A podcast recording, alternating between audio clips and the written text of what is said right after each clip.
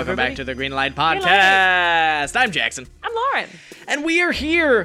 What are we doing here, though, Lauren? What are we doing? We are talking about old and new content, movies, TV shows, stuff like that, and whether or not we would greenlight it based on the facts. Yes, correct. The facts, the content, a little bit too. The research surrounding everything. Um, yeah, so obviously, again, if you listen to our other episodes and skipped last week, this is a bit of a deviation from what we normally do. Yes. Um, if you want an explanation for that, go to last week's episode because Well, I we think have it a. might have also been the week before. Go to the week before's Yeah. episode to listen to that. Yeah. Uh, but yeah, actually, and as a matter of fact, if you were a big fan of the old the old ways, and you're like, man, I wish they'd go back to that, don't worry, because next week we are. Yes. Uh, we actually just did our writer interview. It's Yes. Poppin', and then we've already recorded the script. We're pretty much ready to go for next week episode, honestly. Yeah, so yeah, that's again going to be since we're doing that once a month now, um that our regular old format is going to be next week and also, you know, once every 4 weeks. Yes, following correct. that. I also might take that time to probably do our original de- detour segment next week. I might talk about Schitt's Creek next week. I'm I'm I'm debating whether because I'm I was thinking about talking about Schitt's Creek on the show Mm. and then talking about the documentary behind Schitt's Creek as like a ramble episode Oh, because I think that'd, be, kind of cool. Yeah. Let's do it. So yeah, that that might be what I do. We will see. So be on the lookout for that. Uh, also, thank you for sticking with us. If you're still listening through our old content and our new content, we really appreciate it. Yeah. Uh, we, we like. The, I know I had a lot of fun doing the new format last week, and it's just a little bit easier. Like for instance, last night I was able to write notes. At, from like midnight to 1.30 and it's like I, I can't we can't do an interview like that we can't record a script like that you know so it's it's just a lot easier on us don't worry we're still putting in the work but it, it's just gonna look slightly different for three out of the four weeks of the month Yeah. Anyway, so yeah. housekeeping Yes, housekeeping. All right, let me see. We don't have any Uh, We new- do not have any new reviews. That's Yes. okay. Um no it's not okay Well, lauren don't lie to them Please give us a five star review. Uh, review meaning writing something with it. Um, that is like for some reason with the algorithm much more helpful than just a rating. Even though we do appreciate five star ratings as well. yes So yeah, get on Apple Podcasts. Do that. I know you might have to log in for a minute, but yeah, we would hugely appreciate it, especially as we try to move up the charts, potentially get sponsors down the road. big time big Yeah. time we'd love it Another way you can directly support us Directly. is by joining our Patreon. you can open our pockets and put money directly into it That is correct. Uh, but the thing is, it's not just you know you giving us money because you like us. We're not just a charity case, right? We're not. Even though we would take money that way, and Yes, we we actually would. do have a PayPal set up for that. yes But please uh, do that too but we're happy um, to be a charity case but anyway, uh, but yes, we have a Patreon. Has lots of exclusive bonus content, kind of like that Schitt's Creek documentary episode that Jackson mentioned doing for a ramble. That will be available at any level on our Patreon. any single as well as lots of green lit episodes, couple road trips. So we have some good stuff on there. yes we sure do so that's that um what else Do you have any other housekeeping stuff? Uh, follow us on Instagram at TGL underscore pod on it. Yeah, uh, Twitter uh, as uh, well. Uh, yeah, on social media. Instagram and Twitter at TGL underscore pod. at Facebook Greenlight at- Pod yes, on Facebook. At Greenlight Pod. yes. Okay. Okay. think we're ready. Also, we have another podcast. Who is Oh that podcast? Yeah, too much Where we talk about the Masked Singer. That one's popping off. That that train's headed to the moon. So Hop uh, on while you still can. yes, please. uh, all right, I think we're ready to dive into these two films Okay, that we have dive. for this week. Do we want to go old to new again, or do we want to switch it up? I think we should switch it up because we went old to new last time, and it turns out we both still have the same. Like Lauren has old again, and I have new again. Yeah. So maybe we switch it up. Maybe we go new to old, Okay. especially good. especially because this new one is like new new. That's it's very new. It is uh, roughly by the time you're hearing this, a week old, Something like that. a little over a week old. I think you should tell the people what it is, Jackson. Oh my god. Have them guess. Have them ruminate in that for a second. If you couldn't tell what I was doing, because probably not, Godzilla vs. Kong! The one, not necessarily the most ambitious crossover in history, however, it's up there. It also has been done before. yes, yeah, save, Yeah. save, save. I talk a lot about it. Okay. so don't worry. Uh, yes, so Godzilla vs. Kong is a 2021 film just released on HBO Max and in theaters. Uh, this is that I actually don't really talk about this in my uh in my talks about it, but uh, I'm gonna talk about it right now. This is actually kind of a good sign for people who like going to the movies because this movie has actually been doing very well at the box office compared to like especially the last year when movies haven't been open. Uh, Godzilla vs Kong is kind of uh been a resurgence that people were hoping for if you like going to the movies, etc. I also think it is a sort of good sign for people who want to keep this uh, idea of movie streaming and being in theaters at the same time? Because I think Godzilla vs Kong kind of proves that um you can have both and that if it's a movie that people want to see in the theaters they'll go see it in the theaters still. Like I if i wasn't scared of dying because of covid i would prefer to see this movie in a theater. Just Yeah. because it's a big spectacle you know you want to be surrounded by the lights by the sound. It, it's a it's a it ca- has the potential to be an immersive experience and i think a lot of movies like that will still do very well in theaters. Absolutely, yeah. so Well, and it is really nice, of course, to be able to watch it at home. We do have HBO Max, but I Yes, know pre-pandemic we also had AMC A List, yeah which was and that was nice too so nice because it's like you can see three movies a week. Yes. And pretty much no one has time to see three movies a week. Like you're pretty much never going to hit that. yeah You know? yeah So yeah, pretty pretty great. And for LA, it was like you see two movies and it's already overpaid for itself. exactly. Yeah. So Because it was like what, like twenty eight dollars a month or something? I thought it was like 24 or something. I don't remember. It was- that might have been with tax. It was cheapish. Yeah. Anyways, so let's dive into it, shall we? Let's dive. Uh, I'm going to talk a little bit about just what this movie is about, just in case you don't know. Um, not that the plot is something that you need That's to what I was about focus to say. super hard You're on. gonna suggest that there's a plot to this movie besides two giant behemoths fighting. This is the next movie in the MonsterVerse. So the previous movies in the MonsterVerse uh, that I have all talked about on the show before are Godzilla from 2014, Kong Skull Island in 2017, and Godzilla King of Monsters in 2019. So here's a brief description. With the world still shaken from the battle between Ghidorah and Godzilla, humanity has begun to try and coexist with the Titans. But after Godzilla begins his own reign of terror, humanity must call on another legend to stop him Kong. Not everything is as it seems when Monarch travels to Skull Island, where a mysterious young girl known to communicate with Kong must warn him of impending danger. As Godzilla rages across nations, destroying everything in his path, the fate of the world in the, is in the hands of these two legendary titans, as both Kong and Godzilla battle for the right of king and to stop the real threat that faces them. Whoa. So that's pretty much that's pretty much the the plot. To to summarize it even briefer, Godzilla kind of going crazy. Who can stop him? Uh, the big monkey that we have. Then they try. They lead Kong to like his homeland. This is getting it more into the plot, uh, which is Hollow Earth, which is a really cool part of the movie because it's very spectacular.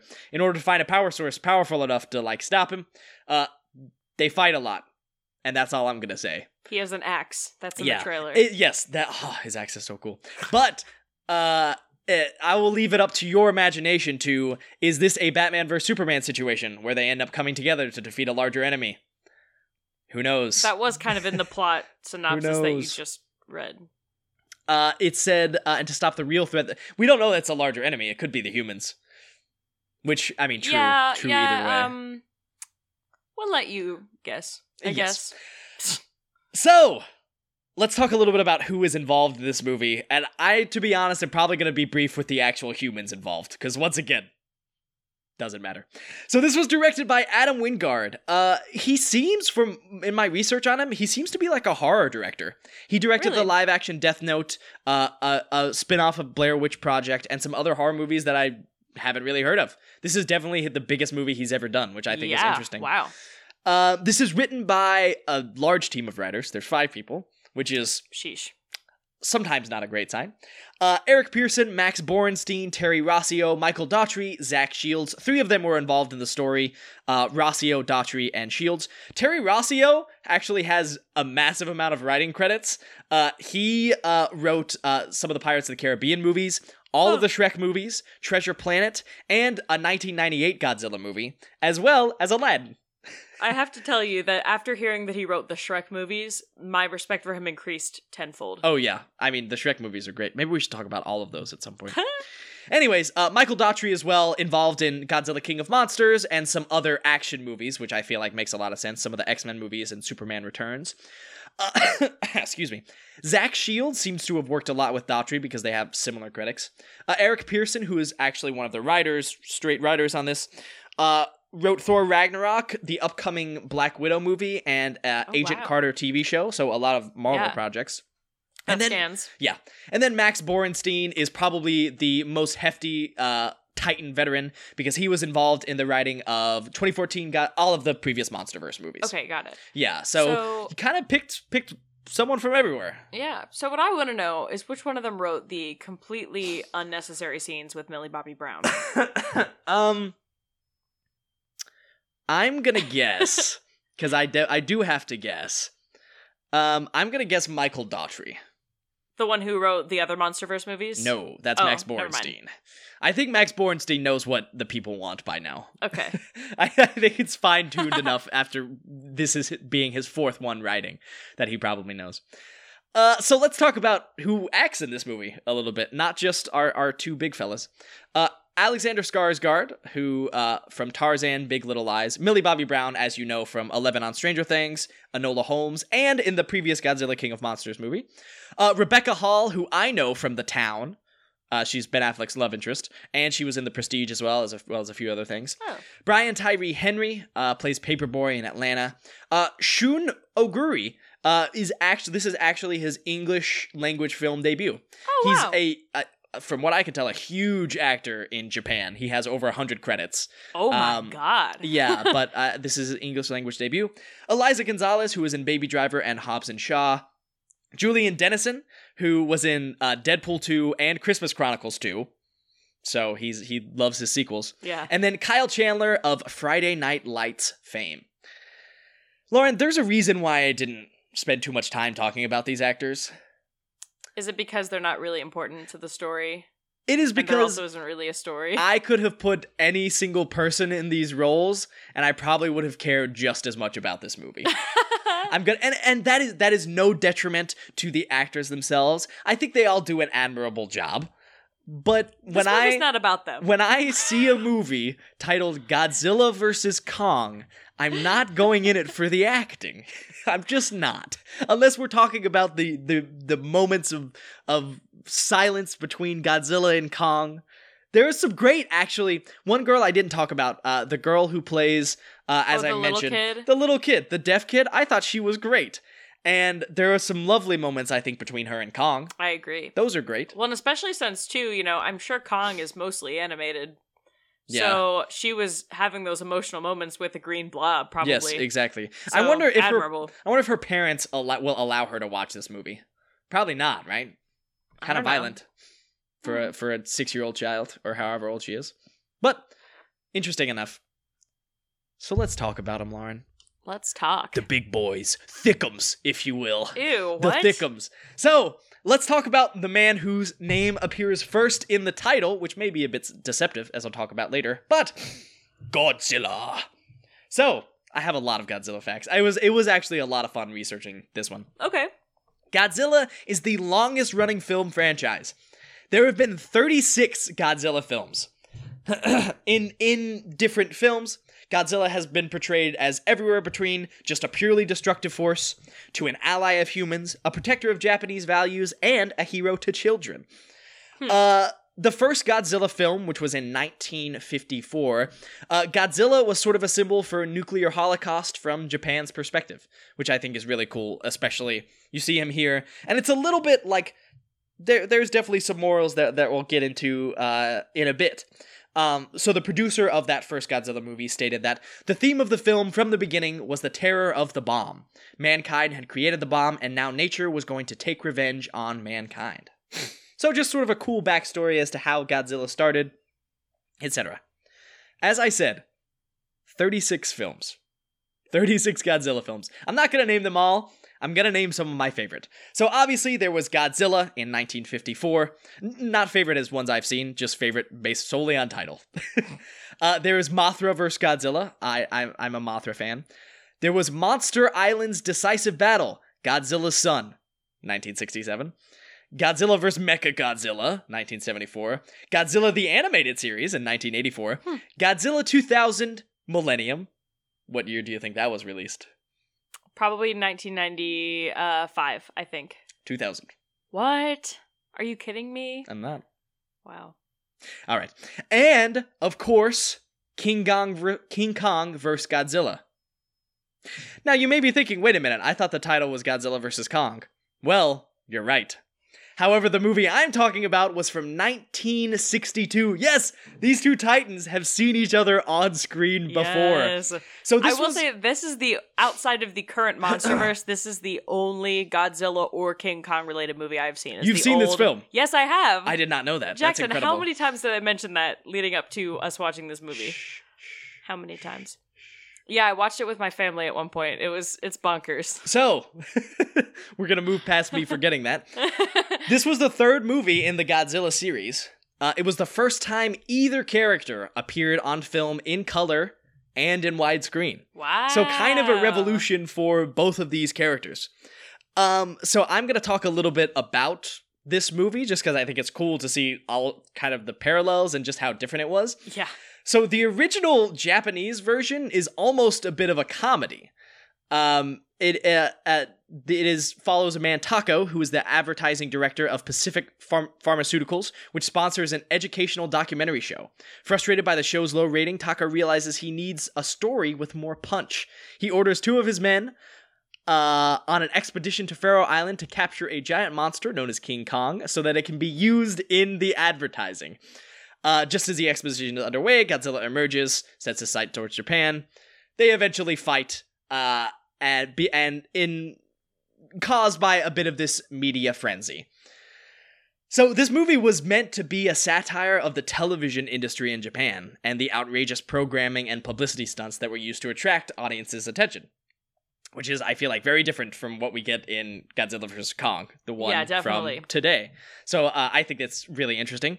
Uh, if you watch this movie as Lauren has, you'll know that both Godzilla and Kong, Are two men in suits. yes, they are. Yes, they certainly are. So originally they wanted it to be stop motion animation, actually. really? Yeah, but that was too expensive. so so they ended up just putting two dudes in suits They and let them out. let them have at it On a miniature city. on a miniature city, and it's glorious. I watched a bit of their fight scene. It's fantastic. yeah. Uh, I haven't seen the whole thing. What was your take on it when you watched it, Lauren? Well, I was like 10, so I thought it was super boring. Oh, that makes sense. Yeah, I wonder what if it holds up. I think it's on YouTube. We should watch it. Actually, I think I would enjoy it now, I to think be honest. P- put a couple drinks in Like, me. I'm sure it's ridiculous. I would have a great time. I'm sure with Maybe that should be our April Greenlit. Maybe Hmm. that's not bad. Not bad. Tweet at us if that's what you want us to do. Yeah. Uh, so uh, another interesting fact about this movie specifically, uh, at this time, King Kong was actually seen as the bigger draw, so he was given top billing. Interesting. Um, and a bit of a spoiler for this movie, he was given sort of the de facto victory. Uh, at the end of the movie, he sort of comes out on top. We don't see what happens to Godzilla, obviously, who makes it out alive, but it's sort of implied that Kong comes away as the winner, which I think is a- an interesting thing. One more Godzilla fact across the 36 movies, Godzilla films have grossed $2.4 billion With a B. with a B. All right, now moving on to our furry counterpart, King Kong. Only 12 films in total. However, he first appeared in 1933, about 20 years before Godzilla appeared. Yeah. Huh. Uh, actually, two movies in that same year. There was King Kong, and then there was Son of Kong, both released in 1933. So they knew that King Kong was going to be a hit. They went ahead and made the sequel. Apparently, but the next movie in the franchise wasn't until King Kong versus Godzilla. There was almost a 30 year break in between uh, those movies. wow. Yeah. Uh, so some of the ideas uh, we talked about, sort of what uh, Godzilla represented. Now, what King Kong represents a bit. Uh, so uh, King Kong is supposed to be sort of a warning against mankind's desire to exploit nature for personal gain. Kind of similar with what we see in Godzilla. Now, there have also been, if you're if you're in the know about King Kong and just a bit of the history, uh, there have been sort of accusations of racism in the original film Mhm. um, with the depiction of Kong and the Islanders, etc. The creator disputes that. Here's what the creator says. Uh, he's talking about the climactic scene here. Um, The inspiration for the climactic scene came when, as he was leaving his office in Manhattan, he heard the sound of an airplane motor. He reflexively looked up as the sun glinted off the wings of a plane flying extremely close to the tallest building in the city. He realized if he placed the giant gorilla on top of the tallest building in the world and had him shot down by the most modern of weapons, the armed airplane, he would have a story of the primitive doomed by modern civilization. So that was sort of his idea with it. Hmm. You can draw your own conclusions about what you think about that. It was the 1930s, so it it's not necessarily great for the man. However, etc., etc. Uh, as opposed to Godzilla, which has a lot of sort of just sequels, I would say. Um, Godzilla or King Kong actually has more remakes, I would say, especially considering such a smaller uh, body of work. Uh, there have been two remakes of the original film. Um, not the one in 1976 and then one in 2005 with Jack Black as the star, interestingly enough. Um, and then uh, these movies total have grossed 1.3 billion dollars worldwide. Most profitable was a close tie between 2005's version and Kong Skull Island.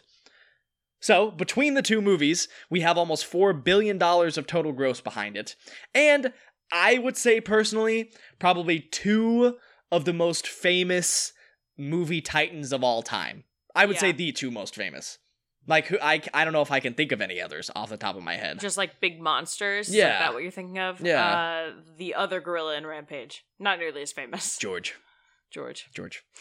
And you know, I I'd say broaden that out a bit because I know the first King Kong is almost considered a horror movie. I don't know if there are even bigger like horror icons than these two. Yeah, because I feel like a lot of horror movies are people or humanoid. Like, yeah, I don't think there are any just big monsters like Yeah. this that we see in a lot of horror movies, especially now. exactly. As- At, at least they're as well known. Like I would say, Kong, Godzilla and King Kong are as well known as people like Jason, Freddy, people like that. You Yeah. know, uh, the the other horror icons. Uh, but slightly different movies, but still sort of along the same vein. So that's sort of what I have for what we got behind this movie. Okay. I think with this, you have movies not only that are very f- popular in the United States, but also very popular overseas. True.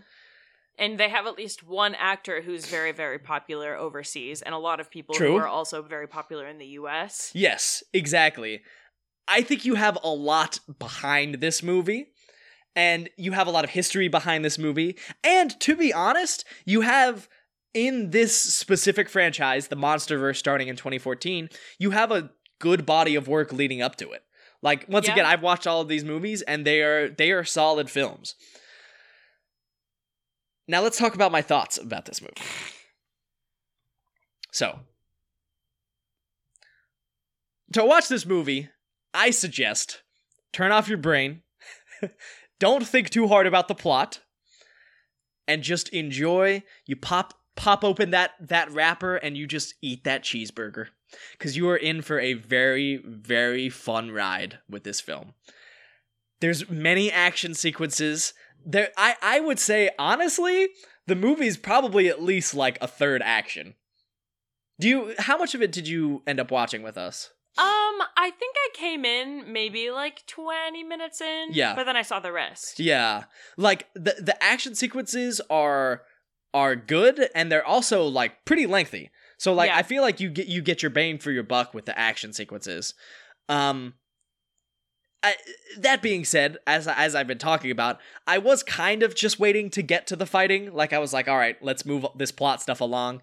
The storyline was fine. You know, once again, the actors did good with with what they were given. Uh, I liked seeing Brian Tyree Henry.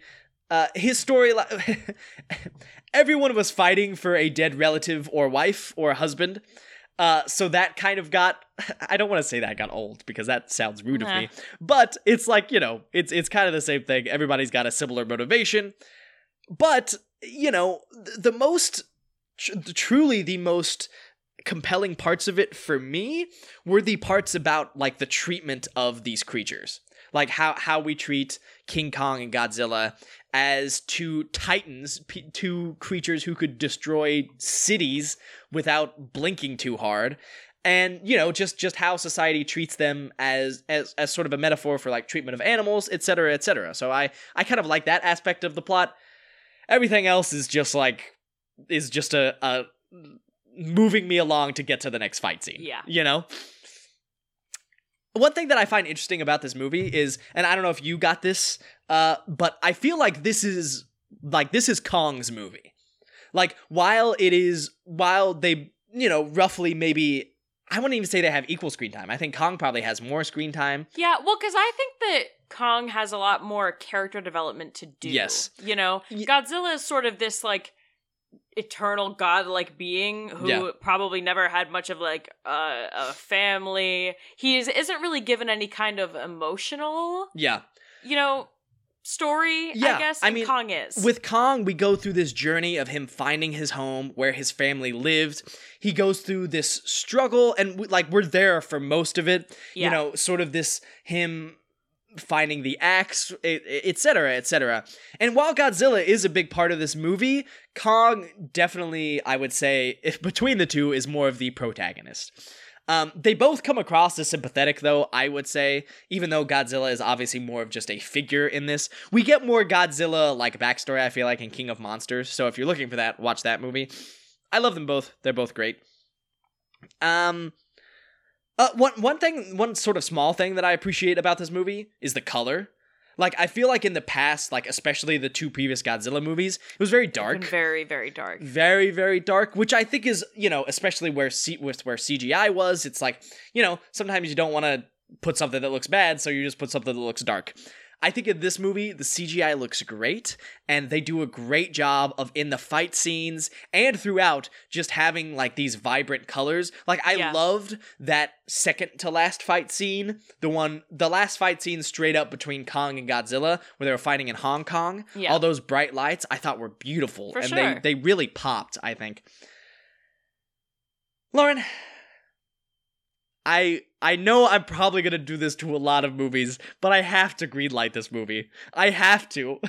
Okay. I it has four billion dollars of success behind it, Well, yeah, that's the thing. It's like, because I personally am just not really into movies like this. and that's fair. you know and Yeah. i mean so i think i as a human like i mean i came in 20 minutes in you know i was not that interested in watching this movie Yeah, um but at the same time if i were a studio i mean again like 4 billion dollars of success Yeah. like worldwide appeal yeah, yeah i i think i would have to greenlight this movie however i think i would probably never watch it.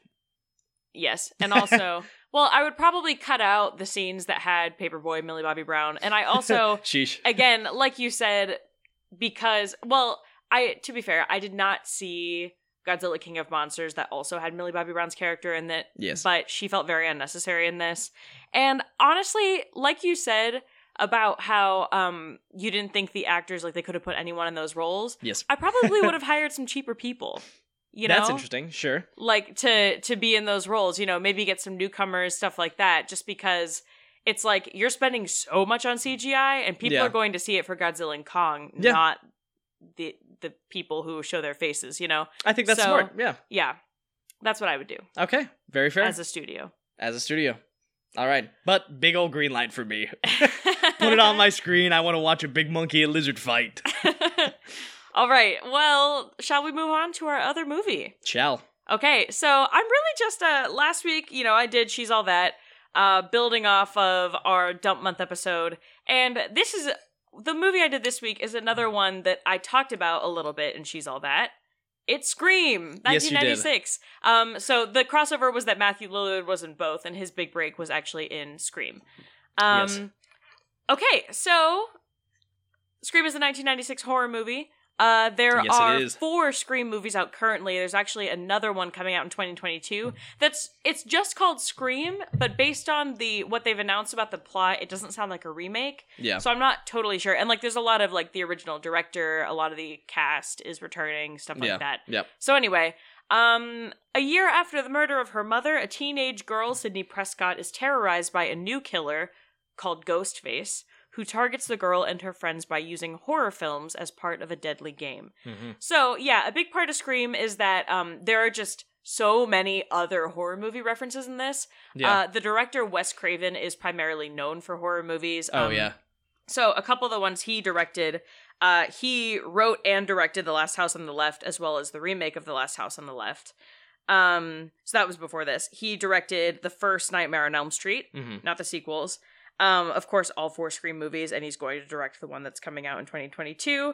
Um, he did The Hills Have Eyes, uh, original and remake. He directed seven Twilight Zone episodes Wow. um, before this, and he uh, just fun fact discovered Johnny Depp. Interesting. Yeah. What movie was he in? um, Or did he just like he was in Nightmare on Elm Street. Johnny Depp was? Yeah. I didn't know that. I've never seen that. To be fair, I haven't So- either, actually. That's Nightmare on Elm Street is one of those movies that like freaks me out because it's like with other people it's like okay maybe I could outrun him maybe you know I could outsmart him but it's like with with Freddy it's like he's in my head you know like, sure. like I can't yeah, outrun like that You can't, you can't get rid of that. yeah. Yeah. you don't want inside this head Freddy trust me it's not a fun time Yeah, actually, another fun fact. Um, one of my professors at Western directed Nightmare on Elm Street too. oh wow that is a fun fact Yeah. Um. Anyway, But yeah, uh, Wes Craven. I feel like I, I, even though I haven't seen a ton of those movies, I've heard his name. I feel definitely like heard that name. a, ve- yeah. a very horror uh, icon for sure. yeah. sure. So uh, this movie was written by Kevin Williamson. Uh, Scream is his first IMDb credit. Whoa, Yeah. So I feel like this is like starting out with a bang, I fella. feel like this has to just be a situation where like he was not hired to write this script. He wrote this script and sold it. Like I think Yeah. that was probably the situation where he sold it to a production company. Oh yeah, you sure. know. Um and then he did well, yeah, he he wrote all the Scream movies. He also wrote I know he did last summer, uh, at least the first one. I didn't see the credit for the second one. Um he wrote some episodes on Dawson's Creek. He wrote a lot of episodes on The Vampire Diaries. Oh, He also wrote Attaboy. Scream the TV series. Um, yeah, those are kind of all the big things Scream that I, Man. I had, was familiar with that he did. Um, so that's cool. Um, okay, let's get to some actors. Shall So- we? They're much more important in this one. Definitely, yeah. So uh, our leading lady, Sidney Prescott, Neve Campbell. Um, I actually assumed her name was pronounced Neve, but it was like in her personal trivia on her IMDb that it was pronounced Nev. Nev, yeah. So anyway, uh, so she got her big break in the series Party of Five. Uh, it ran from 1994 to like I think 2000 or 1999. Yeah. Um, but her first big film break was Scream. Uh, she was considered to be TV's most believable teenager. Hmm. So, and I mean, I think that definitely shows in this movie. her. She's well, I think she's just a very like grounded actress Yeah. um i'd say that's that's kind of what i would say about her so um since then she's most well known for being in all of the scream movies obviously Yeah. um as sidney prescott spoiler she doesn't die in this uh as well as house of cards Hmm. but here's the thing she has a musical theater background so Really? yeah so she's from Huh. canada and when she was Oh, 16 Canada. she became the youngest person uh to you know at that time uh to ever be cast in phantom of the opera so she was in the Toronto cast, which you know is affiliated with the Broadway show. Yeah. Obviously, it's just a different location. Um, she was a chorus girl and also understudied for Meg Giry, so that's interesting. Hmm. And in 2003, she was offered to play Velma Kelly on Broadway, but turned it down because she was promoting her dance movie, uh, The Company, oh, which cool. I had never heard of. So Sure. maybe she should have taken Velma. I don't know. But anyway, um, she uh has she was with the um I believe it was the National like Canadian Ballet Academy. That's cool. Um, yeah, from the ages of like nine to fourteen, she wanted to be a ballerina. Started taking lessons when she was six, and um, unfortunately quit dance due to injury. But that was that sort of dance background helped her land like that role in um Phantom of the Opera.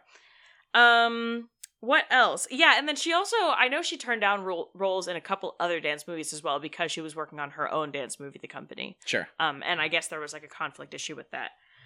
Um, okay, so let me see. Another fun little fact that is sort of related to Neve Campbell. Um, so in this first Scream movie, at one point, uh, a character says, "If they made a movie about this, who do you think they'll get to play you?" Yep. And then Dewey says, "I'll see you. I see you as a young Meg Ryan." And she says, "Thanks, but with my luck, they'll cast Tori Spelling." Well, this is a spoiler, but Scream Two is basically a movie within a movie situation where they are making a movie based on the first Scream called Stab. Mm. And guess who they get to play? Sidney Prescott. Tori Spelling. Tori Spelling. Let's go. Yeah. Thankfully, she didn't get her feelings hurt, and they were able to make that a bit. So Good. yeah. Uh, okay, let's move on to Courtney Cox. Courtney. Yeah. So Friends. interestingly enough, she actually, I mean, well, obviously, Friends was like her big, big break. Yeah. She had a lot of kind of like small roles on sitcoms and stuff like that before this. So uh, she was in one episode of The Love Bo- Boat as a character named Carol. She was in two episodes of Murder She Wrote, also as a character named Carol. Hmm, interesting. Um, Strange.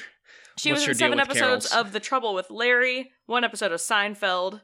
Uh, just a lot of small things like that, but obviously her first big thing was playing Monica and Friends. That started a couple years before Scream happened, so she was probably definitely cast in Scream based on her performance in Friends. Yeah. Um, I guess just another fun thing that she did. She was in an episode of Modern Family as herself. So there's that. Uh, but yeah, we know who Courtney Cox is. So let's move on to David Arquette. Yay! Yay! Okay, so David Arquette, another name that we probably know. Uh, so he again didn't do a ton of stuff before this movie. I think this was really his first big break, but some other stuff he did. He played Keith Two Bit Matthews in the TV series of The Outsiders in 1990. Kit Two Bit Matthews. Yep. Uh, Keith Two Bit Matthews. Keith Two Bit Yes. Matthews. Uh, he played Todd Hawks on Parenthood, the TV series from 1990 to 1991. He was in, uh, he played Benny in Buffy the Vampire Slayer. He was in one episode of Friends in 1996 as Malcolm, which was the same year this was released. Nice. Um, okay, so yeah, after Scream, again, this was probably his big, big break, more or less. Um, he was in Never Been Kissed, 1999. He played Robert Geller, also with Drew Barrymore, who was in this movie. Mm-hmm. Uh, he was in Muppets from Space in 1999 as Dr. Tucker. He played himself in so many WWE appearances. Interesting. All the way from WCW Monday Nitro, WCW, WCW Thunder. Um, he was in. He made an appearance in WrestleMania 21. He made many Raw and SmackDown appearances, all kinds of stuff like that. Uh, and then he was in It's a Very Merry Muppet Christmas Movie, 2002. a big Muppet guy. Yeah. Uh, honestly, he looks like the kind of guy who would appear alongside Muppets, you know? a, a, a Muppet cohort, if you will. um, okay, so yeah, I mentioned Drew Barrymore. Drew Yes. Barrymore.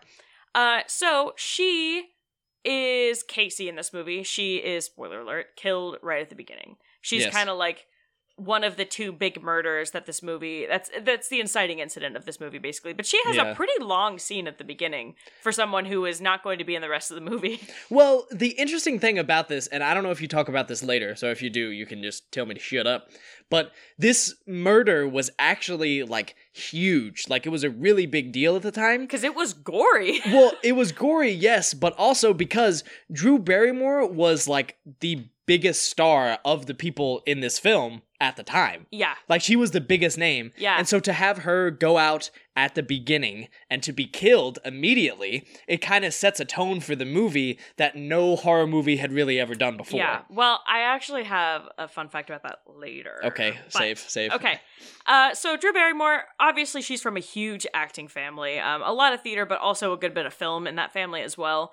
Um, okay, so her kind of big break, but also is it really a big break if you're from a huge acting family? Was when she was six, she was the main girl in E.T. Yes. Um, big thing. Uh, let me see. She was in Wayne's World 2. She did this. She was in Charlie's Angels, The Wedding Singer, Never Been Kissed, like I said, 51st Dates, and Jackson. She Yep. played Olive in all of the other reindeer. Yes, she did. I remember that Yeah. very distinctly. Uh, she was also in Beverly Hills Chihuahua, some voice work. Um, Greatest. yeah, among other things. But Great yeah, as one of the chihuahuas. I assume. Yes. um, okay, moving on to Skeet Ulrich. I think Boo. Ulrich. Boo. Yeah, so he was Billy. Um, he looks like a young. Sidney's Speaking boyfriend. of Johnny Depp, he looks like Johnny Depp in this movie. A young okay, Johnny here's Depp. the thing. He was literally cast because he looked like Johnny Depp. Really? Because this director discovered Johnny Depp, like I said, and Oh, cast him in Nightmare on Elm Street. Yeah, that Skeet- was in like the trivia for this movie. That makes sense. Yeah. Skeet. Skeet. Skeet Ulrich, if you're listening, come on the pod. We'd love to have you on. Yeah, just talk no, about. yeah, no. I mean, he did do a great job, but he also just like looks like such a scumbag in this movie. yes, he does. A bit of a You know? greasy man. yeah. Like Johnny Depp, but a little greasier. yeah, so he was in this movie called The Craft, also with Neve Campbell. Um, he was in 64 episodes of Riverdale as F.P. Jones. Wow. Uh, he did some VO, uh, well, actually a lot of VO in Robot Chicken. Oh, okay. Um, and the thing is, again, this was also his big break because the only really notable things I think he'd done before this was he play- had uncredited roles in Teenage Mutant Ninja Turtles and No way. Weekend at Bernie's. Whoa. His role in Teenage Mutant Ninja Turtles was Thug. Ah, makes sense. Yeah. Anyway, that's that's Skeet Ulrich. Yes, it is. Uh, his picture of him on IMDb looks like older, but still the same. You know, like the facial expression still the same. Yep. Uh, okay, Jamie Kennedy, who played Randy. Um, so again, just like this was his big break. This was a lot of people's big break. Yeah, Um, like you know, like you said, Drew Barrymore was the most famous person in this movie. for sure. Um, so he was in something called California Dreams. He played his character was named Sea Kelp in 1994. Nice. nice. a series. Uh, lots of stuff I just haven't heard of. He was an extra in Dead Poet Society. That's considered his debut on IMDb. Okay. Um, I feel like a lot of the people I've looked up for both this one and She's All That, maybe it was just like more okay for you to list your extra roles as your credits or something before. Maybe, I yeah. don't know. But yeah, a lot of these people have like roles that are just background, like listed on their IMDb. Sure. Um, anyway, but that could just be stuff that other people added as like a fun fact. That's very true. So uh, he did some VO in Doctor Dolittle 2. He was in King of the Hill and Malibu's Most Wanted and Jackson. Yep. He was in The Sand. Oh, no way. Yeah, that terrible horror movie with Mitchell Musso. Oh, I recall the same. Yeah, well, I'm I'm telling all of our listeners, Sure. Jackson. Yeah, it's hilarious and awful. It's just like sand that eats people. Awful is a good description It's for it. amazing. Yeah. amazing in the worst way. Uh, he was also a character in Lucifer, the series. Um, okay, so those are all the big actors that I really talked about. Um, so let's get into some trivia. So I have a few that are not included in my two truths and a lie. You missed one. What? Our boy. Oh, you mean um? you missed our boy. You mean Henry Winkler? No. Matthew Lillard. Did you not talk about Matthew oh, Lillard? well, I talked about Matthew Lillard last week. Well, he's so in this figured- movie. Yes, of course, Matthew Lillard is in this movie. also, Rose McGowan is in this movie, who you might uh, recognize. Yeah. out there. So, But that we're done with. Well, people. yeah, I guess I do have one more thing quickly to say about Matthew Lillard. Sure, I um, because would love to. similar to how I talked about how Skeet Ulrich got this role, Yes. um, Matthew Lillard got this role because he accompanied his girlfriend to an unrelated audition that was in the same building. no way. The casting director saw him in the hallway and asked him to audition for this role, and he got it. That's ridiculous. Bruh. That's ridiculous. As an actor, are you kidding me? that me? stuff don't happen anymore. I swear. I know. I should just I have to come with you to every audition from yeah, now on. oh, I was gonna say. I'll just peep on the Zoom call. we just have to start hanging around audition rooms Yeah. once once stuff opens see back if something up. happens. Yeah. Well, but I also just imagine like maybe people just no showed or like why is the casting director just looking for people to audition? Like, did she just see so many bad people that she was like, screw it, I'm just gonna go in the hallway? I don't know. I mean, maybe to a certain. Maybe she was just going out to use the bathroom. She sees him, and he's like, "Huh, that looks like a." And I mean, obviously, Matthew Lillard had to have some talent to then get the role. Of you know? course, yeah. But like, it it is still crazy that it's like, "Hey, we have some time. Come audition for us, please." yeah. Crazy. Anyway, um, okay, so yeah, a couple things. Okay, let me just make sure I don't say one that is included in the two truths and a lie before I get there. One, two, three. Okay, we're good. Uh, yeah, just a couple quick trivia things. So, obviously, a lot of this movie is on one night. It's a big party scene. So that scene, like, is forty-two minutes of the movie. Wow. Okay. It was shot over twenty-one days. Sheesh. The crew got shirts made that said "I survived scene 118," um, because it was just so long. One one thing that I think because that here's I find, the thing: they had to have a lot of those party extras for like a lot of those days. Yeah, you know? that's true. One, Crazy. one thing that I find interesting about that is one of the reasons, spoiler alert, I liked this movie is because it never felt long to me. And I wonder part of the reason why is because so much of the movie takes place sort of in this climactic moment. Yeah, in like a you know? episode kind of Yeah. thing. Yeah. Just an interesting thought. Well, that's the thing because you know this movie starts off so strong, like a murder right off the bat. You yes, know what it I does. mean? Yeah. And like, so there's definitely a lot of those we feel that tension with Sidney the whole time, but Yeah. there are parts of the other movie that I think are meant to sort of throw you off guard because all these other characters are joking about the murder, Exactly. acting like nothing's happening. Um, yeah, and I will talk more about just like my overall thoughts about the movie in just a bit. Yes. But yeah, so that scene was 42 minutes. It's also kind of crazy too that that whole thing was considered to be one scene. You know, it wasn't broken up into other. Yeah. I mean, it could have obviously they probably broke it up into like 118A, 118B, No, for sure. Yeah. 118 FFF. Uh, yeah. you know. exactly. Anyway, um, okay, so we I talked a little bit about just like some um references, right, to other movies. Yes. So Wes Craven obviously directed Nightmare on Elm Street, and at one point they do talk about um Freddy Krueger. You know, they talk about Yep. Nightmare on Elm Street and Freddy Krueger. So I thought that was super interesting. It is fun. Um, but there's also a Halloween reference. Uh, Casey's dad, so Drew Barrymore's dad, Mhm. tells the mom at the beginning when they first start to figure out something is wrong Yeah. uh, to quote go to the Mackenzies, which is also what Laurie tells Lindsay and Tommy to do in the first Halloween movie. oh no way. That's fun. yeah, like exact quote: go to the Mackenzies. Wow. Um, so that's fun. Okay, um, one So- more before I get to the. Oh, go ahead. Uh, no, I, I just I just think it's interesting because what this movie came out in '96. I think like a lot of those slasher movies were like from the decade before in like Yeah. the '80s, which is when where they're really popular. So I, I just think that's cool that this obviously pays much homage to it, and Yeah. to a certain extent, not necessarily a parody, but at least calls back to a lot of those movies. You Well, know? here's here's actually another fun fact that I did not put on this list. But this movie was originally called Scary Movie, which was, Was it really? eventually adopted as a movie that is a parody of Scream. yeah, yeah, true. So yeah, that's just a fun fact. Okay, last one before I get to two truths and a lie. Around the 52 minute mark, Henry Winkler opens a closet. Yes. That's right before he gets killed. the Fonz. and his black Fonz jacket from Happy Days No is in the closet. Is it really? Yeah, I'm gonna have to go back and watch it. That's so fun. Yeah.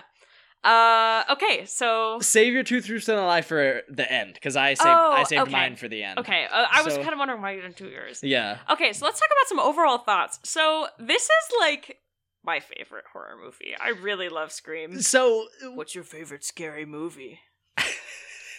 I feel like with a lot of like older horror movies, it's like you know, I I like watching like 80 slashers and stuff like that. And sometimes But it's not, not usually because like scary. that I was gonna say. times. Sometimes it's not because of how scary they are. Sometimes it's just like nostalgia and like cool seeing stuff from. and it's fun to from laugh at the effects and stuff Yeah. sometimes. This I think is just like a genuinely good, like pretty scary movie in itself.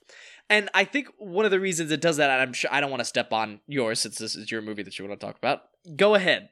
Well, I was I'm gonna say because I just I on it. feel like this might have been something you were about to say. One thing that I think is interesting about this movie is there are like three people who seem like they're definitely the murderers. Oh, I would that that is what I was gonna say. I would say more. I would say th- literally. they made I feel like everyone anyone look bad. exactly. Yeah. everyone is suspicious. Pretty much everyone movie. except for Sidney looks bad because I mean because we see her like get attacked. You know, Yeah. a lot of other people suspect her. exactly. But yeah, the fact that they make everyone look bad makes it, you know, you really are not sure who the killer's going to be. correct. And that's really the flip side of what we see in a lot of other horror movies where everyone seems innocent and one person is secretly like malicious. You know, they make everyone seem like they're the worst. and Everyone's then, malicious. You know, it's um I guess this is spoiler, skip ahead 15 seconds if you haven't seen this movie.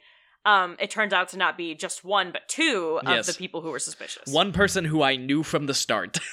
yeah. I could have I could have told you that that man was and I know you know who I'm talking about. Yeah.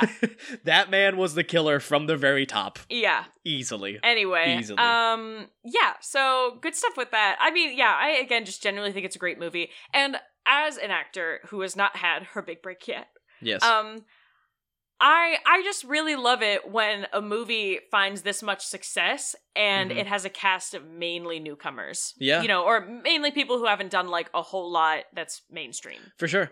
I mean, I, I think it's interesting because a lot of horror movies, I think, the reason why there are so many horror movies made and why is because it's a very popular genre.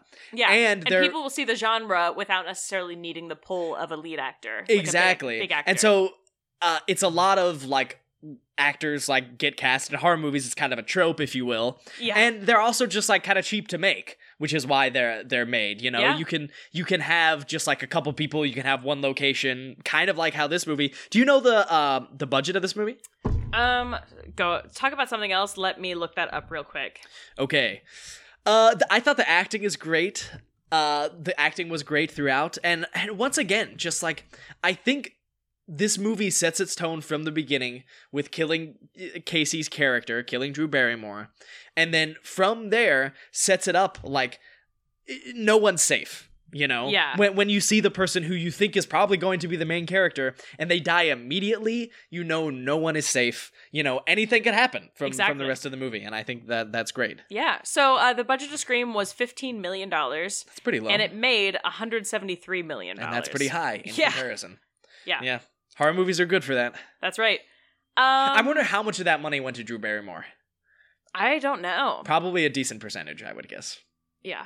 Well, yeah. Which is I'm, I'm going to talk about that a little more later too, with Oh, my whoa, two truths and a Whoa, lie. whoa. whoa. Um. Okay. So, and speaking of two truths and a lie, are we ready for that? Well, what is what's your verdict? You didn't say your verdict. Oh, oh my gosh, my verdict. Of course, I would green light Scream. Are you kidding me?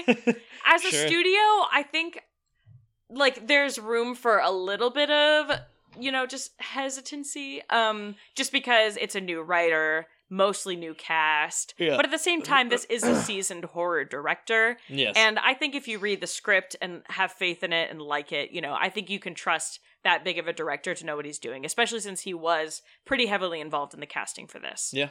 And you know, and also just like tends to have pretty good taste in actors considering Yeah. he again discovered Johnny Depp. He also cast uh, Bruce Willis in his first Twilight Zone episode. It was one Oh, of the wow. ones he directed. oh, okay. Anyway, yeah. Um Well, there you go. All right. Do you want me to go first, or would you like to go first? Well, you have to do your verdict too. Duh. Oh, green. Yeah. I know we we green all of these movies so far. I promise we'll find one that we don't green. We're gonna start watching some bad movies too, don't worry. Yeah, yeah. Okay. So do you want me to go first? Or do you want to go first? Either one. All right. Well, this is our two truths and a lie segment, everyone. This is a segment where we bring some facts from the movie, except one of them isn't. So the other person has to guess which fact is the lie. Uh, I'll go first since I went first to start with. Fact number one. This is the largest that both Godzilla and Kong have ever been in a movie, with Godzilla standing at 393 feet tall and Kong standing at 336 feet tall. As in, like, just compared to the buildings since they're CGI. What do you mean? just I, like, not not I'm not saying what do you mean with CGI. I mean like well, just like, like, in world they're that tall. okay. what's- It- like, is that said in the movie? Do they say how tall they are in the movie? It just seems weird that like they would arbitrarily say they're this tall when they're CGI. Oh well, like don't ask questions. All right, that's the lie. Can't, you can't ask questions. That's not fair. Well, th- okay. The, the their heights were released. Like they talk, oh, they talked okay. about it. Yes. Okay. So, this will be the second film featuring King Kong to star Kyle Chandler. However, it is not in this series. Kyle Chandler previously appeared in the 2005 version of King Kong, even though that's not connected to this uh, movie at all. Interesting. Yeah. And then number fact number 3, this is the second time Kong shoves something down Godzilla's throat during their battle. This time it was an axe handle rather than a tree like he did in the original King Kong versus Godzilla. Okay, now that I think about it, I'm pretty sure he did that, so I'm gonna go with number one. You're going with number 1? yes. Okay, it is number 1. But that's not I feel like that wasn't fair cuz you asked questions that I obviously couldn't answer. Well, I know, but I just it seems weird to declare that a CGI thing is a certain height. Is all I'm saying. I don't think that's weird at all when you're talking about creatures. Well, because it's just like if it was in the script and it was like, oh, Godzilla's 393 feet tall, like, Well, those heights are real. Like those are their actual heights that they stated.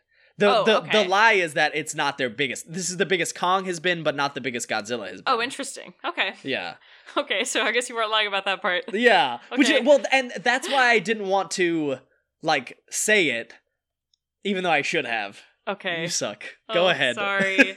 All Go right, ahead. here's mine. Uh, so first, I told you I was going to talk more about Drew Barrymore. Drew Barrymore was actually offered the role of Sidney, but took the smaller role because she had a conflict with Wayne's World 2. Okay. Um, and in her contract, like part of the I'm taking the smaller role, I'm still gonna do it, hmm is she is the person on the poster, not Sidney, like not uh, Neve Campbell. Oh wow. Okay. Yeah. Um. Anyway, uh, another one. Caller ID. The use of caller ID in- tripled. Uh, the use of caller ID tripled after the release of this movie because people get killed over the phone. Yeah, yeah. And they're like, "Who is that?" sure. Um, last one. Ghostface's robe was almost going to be white, but they were afraid it would look too much like a KKK robe. Mm. See, that seems fair. um, so I know, I don't know where. I know that Drew Barrymore. I think I'm pretty sure was offered the role. I don't know about the the poster thing. I can't remember if she's in the poster or not. I think she's in the poster. Could you read the second one again? The second one was Yeah, yeah, yeah. Uh, the second one was the use of caller ID increased three times after the release of this film. I have to imagine that that is true, but I wonder if the number is right. I wonder if you're throwing me off with the number. I'm not trying to throw you off with the number. It's just it increased or it didn't. Okay. Um uh, was caller ID invented back then? That's interesting. Um and then the KKK, I don't know if once again, I don't know if that's true or not. However, I could see it maybe being true. If not, GG's to you for thinking of a, a, a good clue. I'm actually going to go with the second one. I The don't caller know. ID one? Yeah. Actually, Drew Barrymore was never offered this role. She is on the poster Really? though. It's her, not uh, Sidney Prescott. Was she not I thought I saw that somewhere. Huh, Molly interesting. Ringwald was offered this role. oh, interesting. So Was she in Wayne's World too? Uh, she was Drew Barrymore was in Wayne's World too. Molly Oh. Ringwald, I don't know why she turned it down, but Oh, okay. Um, Interesting. yeah. Well, there you go. I was trying to lace some lace some truth in there with it. That- that's but what I yeah, figured. if you want to look at the poster, it's funny because they both have like those big eyes and like full lips and stuff like that. yeah. But uh, I looked it up, and this is Drew Barrymore on the poster. She has blue eyes, and Neve Campbell has brown eyes. oh, But I looked it up to confirm, just to make sure they didn't like change her Sure. color. Sure, sure, sure. Anyway, yeah. Uh, I guess that's our episode for this week, huh? I believe that is our episode for this week. All right. Well, I hope you enjoyed that. Uh, I hope you did better at Two Truths and a Lie than Jackson. Wow. I hope you're better at answering true truths and a lie than Lauren. Uh, so uh, that was our episode. Once again, if you want to support us, we talked about it all at the beginning. Please do that. Uh, if you have a suggestion of a movie for us to watch, let We'd us love to know. hear it. and and we wouldn't mind it. Yeah, we we might do it, especially if it's a movie you don't like, and we'll see if we do, and maybe red light something for once. yeah. But uh, for the green light, I am Jackson, And I'm Lauren. and that's our show. Boom. Thank you.